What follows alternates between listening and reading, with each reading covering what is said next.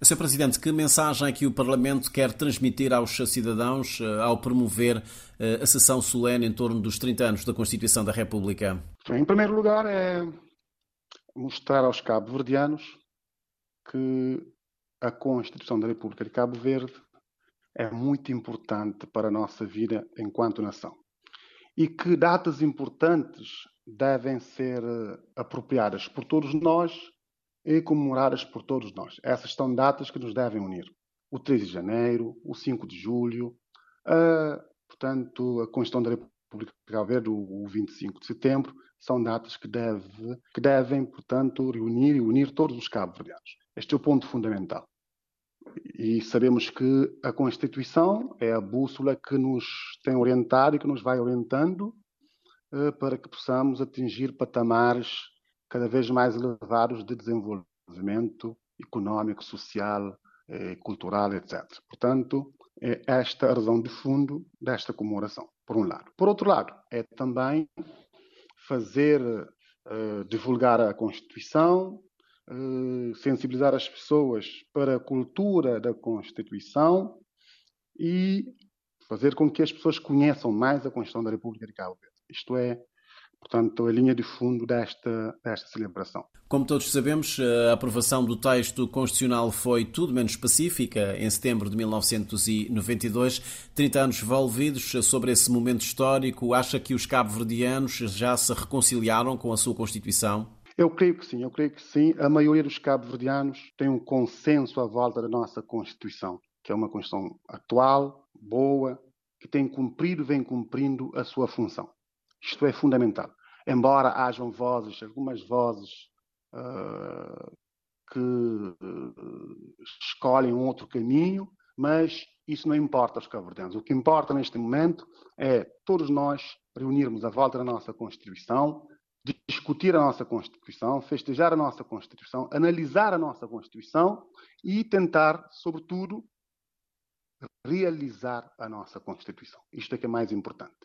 O mais importante não é o, o momento em que foi aprovado, em termos de, portanto, diferenças de posições, mas o mais importante é que agora, envolvidos os 30 anos, todos nos revemos na nossa Constituição como uma boa lei, como a lei fundamental que orienta uh, a nação cabo-verdiana. Sr. Presidente, já vai bem adiantado o período de revisão ordinária da Constituição da República, mas até este momento não se conhece nenhum projeto de revisão.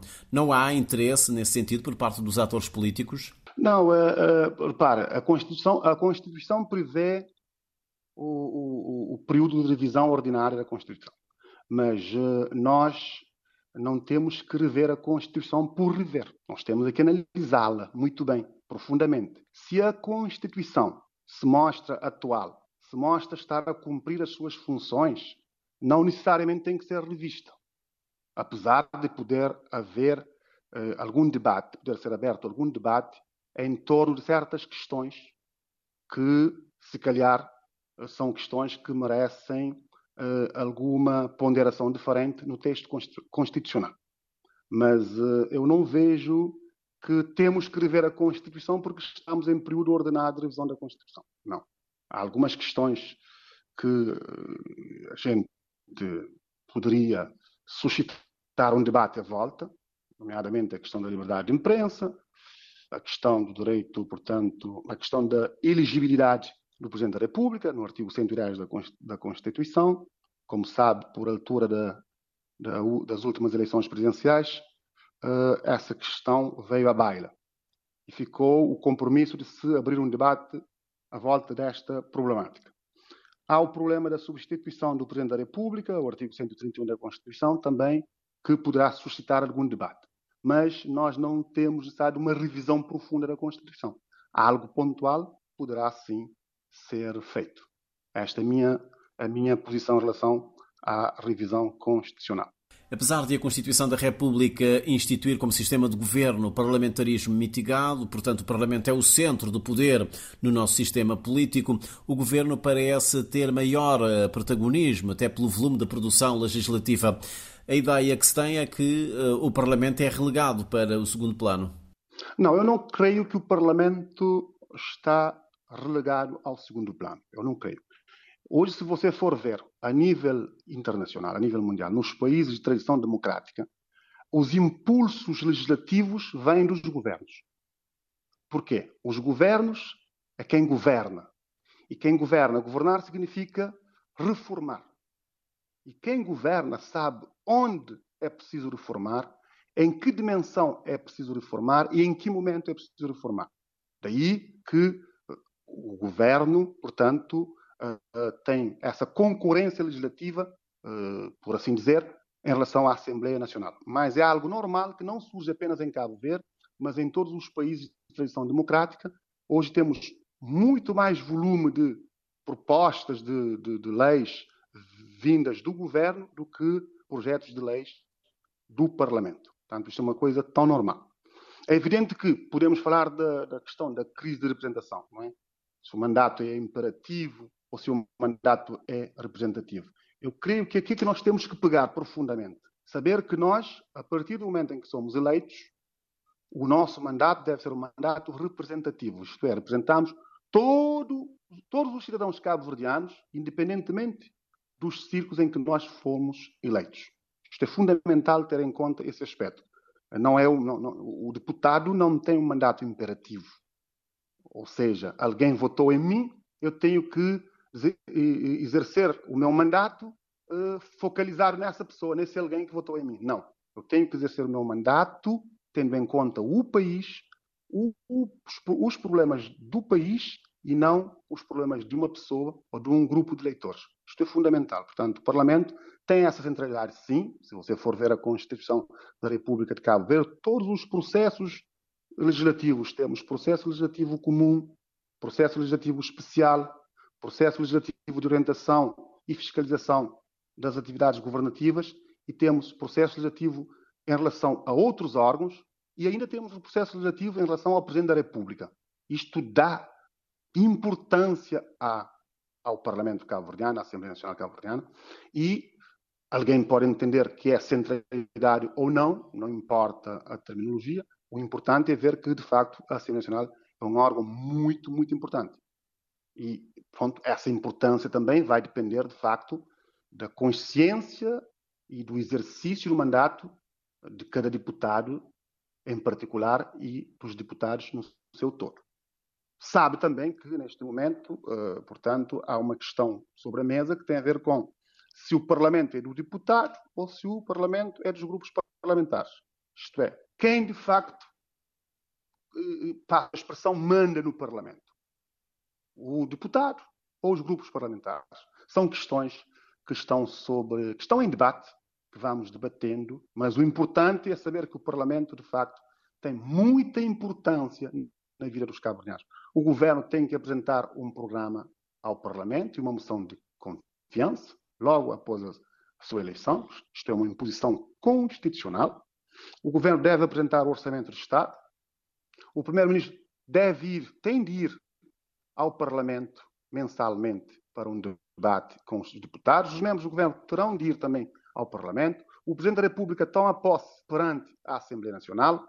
A Assembleia Nacional elege órgãos exteriores, nomeadamente os juízes para o Tribunal Constitucional, uh, os, uh, portanto, a Comissão Nacional de Eleições, uh, entre outros, outros. Elege também o Provedor de Justiça. Quer dizer, nós temos um conjunto de competências e atribuições não é? Que de facto mostram a centralidade ou pelo menos a importância do Parlamento cabo-verdiano. Sr. Presidente, há ainda na Constituição da República eh, alguns preceitos que vêm, se calhar, desde 1992 e das sucessivas eh, revisões e que ainda não se materializaram. Estou-me a lembrar do Estatuto Administrativo para a Cidade da Praia e eh, do Conselho Económico Social e Ambiental. Acha que tem faltado interesse por parte dos atores políticos? Eu não diria que se trata de falta de interesse, mas pronto, é, eu, se calhar é falta de um ambiente propício, sereno, tranquilo de debate político entre os diversos atores para se chegar a um entendimento. Eu posso dizer, por exemplo, relativamente, posso referir à, eleição uh, dos órgãos externos ao Parlamento, que vem arrastando há praticamente um ano. Eu creio que é necessário que os sujeitos políticos os atores políticos, os sujeitos parlamentares, todos eles tenham consciência de que é preciso que a gente debata descomplexadamente determinadas situações que têm a ver com a vida do nosso país. Isto é fundamental. Ter esse espírito aberto para o debate. No contraditório, no dissenso, tentarmos uh, aquilo que, que sirva a Cabo Verde. Isto é fundamental. E talvez tenha sido isto. Às vezes um puxa a brasa para a sua sardinha, o outro puxa também para a sardinha dele e então ficamos com algum problema por resolver. É preciso que sejamos conscientes que tenhamos, que cumpramos uh, com responsabilidade o nosso papel de deputados da nação para que possamos cumprir e realizar a Constituição da República de Cabo Verde, que é uma boa Constituição. Tem-se falado muito na necessidade de se reforçar a cultura constitucional em Cabo Verde. O que é que, do seu ponto de vista, a Assembleia Nacional pode fazer nesse sentido? Desde logo é reforçar o, o pilar Parlamento aberto. Um Parlamento aberto, mais próximo dos cidadãos, sobretudo um Parlamento que esteja muito próximo em relação permanente com as escolas, com as escolas do ensino secundário, com as universidades, e levando para lá temas que têm a ver com a nossa Constituição. Falar, de, portanto, dos órgãos de soberania, da separação de poderes, é? de, de, das funções do Parlamento cabo-verdiano, e, portanto, ter essa relação de troca de informação, de experiência com a comunidade académica. Isto é fundamental. Nestas comemorações, por exemplo, temos um leque de atividades a serem realizadas em parceria com escolas de ensino secundário e com universidades. Se uh, analisar bem, se for ver, uh, quer na Conferência Internacional da Praia, quer na do Mindelo, nós tivemos uma boa representação de estudantes, uma boa assistência de estudantes, quer do ensino secundário, quer do, uh, das universidades, do ensino superior. Porque eu acredito que são os adolescentes e os jovens o vetor uh, de peso para a transmissão e multiplicação uh, de informações e conhecimento. Daí, a nossa aposta que ser, sobretudo, a nível dessas faixas etárias. Portanto, é continuar a editar constituições. Nós, este ano, já editamos cerca de 700, vamos editar mais, oferecer às escolas e os nossos deputados se disponibilizarem para aulas magnas, palestras, eh, conferências nos estabelecimentos de ensino, sobretudo secundário e universitário.